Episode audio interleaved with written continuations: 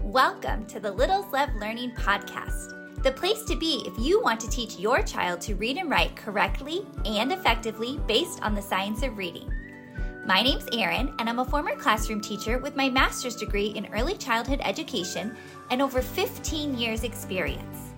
And although I'm no longer in the classroom full time, I spend my days subbing, tutoring, volunteering, and working with students on their literacy skills. I am passionate about helping parents like you understand how kids learn to read and write in the right way. Because, yes, there is a right way. Each week, we'll tackle the most important topics in early literacy, including the best way to teach letters and sounds, the difference between sight words and high frequency words, and why spelling and handwriting should not be skipped. Are you ready to help your child become a strong reader? Then let's dive into today's episode question for you. Have you heard of the summer slide before? That term, the summer slide, is thrown around a lot in schools. Teachers will use it, but I don't know if all parents know what it means. So, during the school year, when your little one is in school, they make so much progress. They grow in their reading and their math, their writing. It's incredible to see the difference from the first day of school to the last day of school. And then they go on summer vacation depending on where you live or what your school schedule is like. It might be two months, it might be longer. And they come back to school, and teachers notice that these same students who maybe left at this level of certain progress come back after the summer at this level. They lose some of the growth that they've made. So we call it the summer slide because they kind of slide down in their growth and in their progress. In fact, I looked it up and if students are not doing anything academic over the summer, there's no reading, they're not practicing any of their skills, they can lose up to two months of reading achievement. That's a lot to think about. They've lost two months of the achievement they made during the school year just because they didn't do anything over the summer. No practicing, no reading. They just kind of slid down and they lost that progress. We as teachers, of course, don't want that to happen. And you as parents, of course, don't want that to happen. And your kids don't want it to happen either. Even if they think that they just want to do nothing all summer, no academics, they really don't want to lose that progress. So today, I am going to share with you six ways that you can help beat the summer slide to make sure that your little one doesn't lose any of their achievement that they've gained during the school year. And these six tips tips are super easy to implement and they will help your little one feel successful so they are ready for school when it starts back in the fall. Tip number one is to show curiosity for what your little one is interested in. So, when they're in school, they have to learn about certain topics. Their teacher will choose the theme, choose the subject, choose the topic, and they have to learn about that, which is great. It's good to expose them to different things. But whatever your little one is super passionate about and interested in, take their lead and, and investigate that. Read more about that. Do projects about that. Let them be in the driver's seat since for so many things they are not allowed to be in the driver's seat. So let them take control of this. So let's say your kindergartner is super interested in dinosaurs, which is pretty common. Take that opportunity to go to the library and pick out some new dinosaur books or Together, find a dinosaur video on YouTube Kids that you can watch and learn about dinosaurs together. Maybe you sit down and you learn how to draw a dinosaur, dinosaur skeleton together. Maybe, which is really fun, I've done with my kids, you make some dinosaur bones. You can make them out of flour. You can bake them super easy, and then you could hide them maybe outside in the backyard or the front yard or go to the park and have your little one go on a little excavation and they have to find the dinosaur bones. Whatever the case may be, whatever your little one is interested in, follow their lead, show an interest so that you're doing it together, so that it's something that is special for the two of you. When you do this, not only are you encouraging literacy, like reading about the dinosaurs, or you could write about the dinosaurs, but you are also helping them with their oral vocabulary because you are talking so much with them. The two of you are collaborating, and that is going to be helpful not only for their oral vocabulary, but also for their reading comprehension because it's all connected. So show an interest in what they're interested in, and you'll be amazed at what happens. Tip number two is to share what you're reading with your little one. So if you're watching this and you're a parent, I know you're busy. Doesn't matter if you have one child or you have six, parents are so busy right now. And a lot of us feel like we don't have the time to read a book for ourselves. We're reading to our kids or we're reading for work, and we don't always have time to read a book for ourselves. But I would encourage you to try, to try to read a book in front of your child.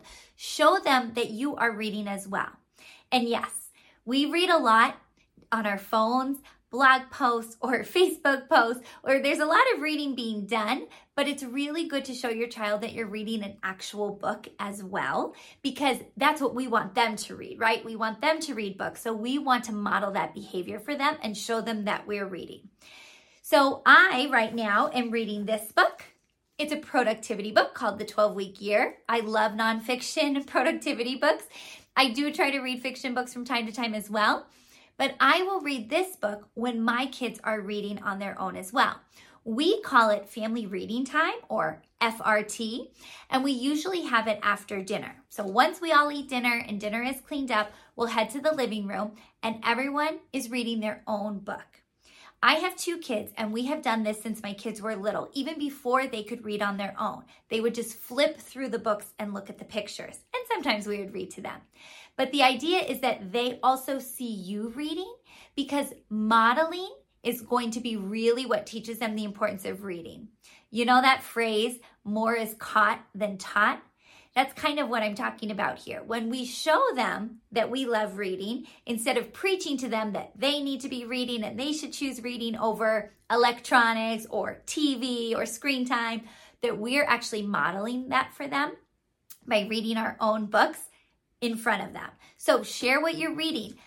Obviously, not all books that we read are appropriate to discuss with our little ones. Um, but if you can, like for this one, it's just about setting goals and making sure that you are chasing your dreams. And I can share that with my kids. I can give them some tips from that. So that's kind of fun. Of course, if you can't, that's okay too. But just letting them see you read a book is really, really important to set them up to be lifelong lovers of reading and of books. The third tip I have for you to beat the summer slide this summer is to make frequent trips to the library. Gosh, I love the library so much. We have been going since my little one, my oldest, was a baby, and we love to go weekly if we can. There's something about getting fresh books that is just so exciting for our kids. They can go based on what they're interested in. They can search for books online or they can just go and browse the books. They might find a new author or a new series that they love, but just getting that fresh reset of books is so encouraging for them and it makes reading much more exciting. So try to incorporate those library visits if you can. I also wanted to show you something fun that we love to do. Not only do we love to go to the library and get new books, but we like to fill in a little tracker over the summer just to keep track of how many books we've read. Sometimes it's books that I read to my kids. Sometimes it's books that they read on their own now that my kids are getting older and they're able to read independently. But these trackers, super cute, are over on my website, littleslovelearning.com. This one's for June. Have one for July as well. In fact, I have one for every month of the year. But these are great for summer. They have cute summer pictures on them and they have numbers for the number of days in that month. So you can use these in so many different ways. You could say, okay, let's challenge ourselves to have family reading time every day for the month of June. And if we do, we're going to color it in. Or you could say, I want to challenge you to read 30 books this month. Let's see. We'll color in one picture for each book you read. Or you could say, I want to read you 30 books this month. Let's see if I can read you 30 books. However, you want to use these, it's totally up to you, but it's just kind of a fun way to keep track and be proud of all the reading that you're doing in your family. They're blank on the back, so you could, if you wanted to, write down the titles of the books, or maybe even the titles of the books that they loved that they would want to read over again. Sometimes it's fun too to choose books that have movies that go along with them. So once you read the book, Maybe at the end of the month you have a celebration and you watch the movie that goes along with that series or something like that. Make it a popcorn party, ice cream party, something fun and exciting, just to kind of make reading more fun. So, like I said, these reading challenges are over on my website. I will link them down below if you're interested, but these are great to incorporate with your library visits to help beat the summer slide. The fourth way to beat the summer slide, I touched on this a little bit earlier, is talking with your child and having experiences with them. So, when we talk about reading and how we get our little ones to become effective readers, there's actually two pieces to it. There's the decoding piece. That's when we teach our little ones the sounds of the English language and we match them up with the letters. That's all part of phonics. I'm sure your little one is learning that in school, hopefully. And if they're not, you can learn it right here on this channel. I have lots of videos all about that. So we need them to be able to actually decode and read the words. But the second thing we need them to be able to do is understand what they're reading. And that understanding comes from vocabulary development, from having a really strong vocabulary. So when they hear and they talk about different topics, they are learning all of those different words. They're taking that background knowledge and they're putting it in their brains so that when they read a book about that topic, it clicks for them. Has it ever happened to your child? So let's say, for example, you went to visit a farm in the fall and you picked pumpkins. That's something fun that a lot of families like to do. So then you were reading a book about picking pumpkins and your little one goes, Hey, I remember when we went to the farm and we picked pumpkins. We went on a hayride and we picked the biggest pumpkin. And they have all of these experiences around this book. Pulling in those experiences, that prior knowledge, that background knowledge, into their reading is so crucial for reading comprehension because they will understand it so much better. Compared to a child who maybe has never been to a farm or picked a pumpkin. They'll read the story and maybe they'll start comprehending it, but they're not going to have that connection to it in the same way. The same thing goes if I'm reading a book about education or teaching reading. I, I have a lot of background knowledge on that. I can activate my prior knowledge. I'm making connections. I'm like, oh yeah, I read that same concept in a different book, or oh, I've seen that with my students in the classroom. It's putting it all together. Whereas if you're going to give me a book about, um, I don't know, medicine maybe, a book a doctor would read, I don't have any background knowledge in that or any interest. And so I would have a really hard time comprehending that text. I couldn't comprehend it in the same way. So when we give our kids experiences as much as we can, we're really setting them up to have strong reading comprehension. Now, before you think, wait, wait, wait, I don't have the money, the time, the resources to go on vacations or go on those trips. It doesn't have to be that way. It's not about having big fancy trips or vacations. What I'm talking about is just experiences. Going to the park is an experience. Going to the library is an experience even if you're staying at home, but you set up a sensory experience for your little one. Let's say you fill up a tub with rice and you have them feeling the rice and pouring the rice. That's a sensory experience. Let's say you decide to, you got a pumpkin for Halloween and you decide to make a jack o' lantern. Having your little one pull and touch the seeds instead of you doing it just for them is going to give them that sensory experience so that they can then connect that to a book that they read later on. So, the sensory experiences, the experiences, the trips, all of it goes together. And the most important part is that you talk about it. You're talking about it with your child. You're helping develop their oral vocabulary, and that is only going to strengthen their reading comprehension when they're reading later on. My fifth tip when it comes to beating the summer slide is to focus on writing during the summer. I think parents are very, very good about reading to their kids during the summer, but not always as consistent about having their kids write during the summer. And I'm not talking about worksheets that you print out from the internet. I'm talking about authentic writing. So maybe this is a pen pal letter or a letter to a grandparent or a family member that lives somewhere else. Maybe this is a grocery list or a thank you note. It could even just be a kind note that they're writing and put in the neighbor's mailbox or leave on somebody's windshield because you're trying to be kind. Anything you can do to have authentic experiences with writing is going to be so much more effective than something like, say, a worksheet that they're just filling in. And I think this writing, it doesn't have to be every day, although it would be great if it was, but just a little bit every day or every couple days is so crucial because not only are they working on their letter formation and hopefully you are helping them form their letters in the correct way. I have other videos about handwriting. I will link them down below because that is definitely a passion of mine, correct handwriting. But you can help them with their handwriting while they're doing this. But you are also empowering them to see themselves as a writer. That's a big deal, especially for a four, or five, or six year old to know that they have these ideas in their brain and then they can put them down on paper and someone else can read them. That's so cool. So we want to empower them to write. Not only is it going to help them practice their handwriting, it will help them practice their spelling because they're pulling apart the sounds and then they're writing the letters that make those sounds on their paper. All of that is going to help them beat that summer slide and not lose any of their writing progress during the summer. So don't skip that. And the sixth tip when it comes to beating the summer slide is getting a tutor or joining a reading class.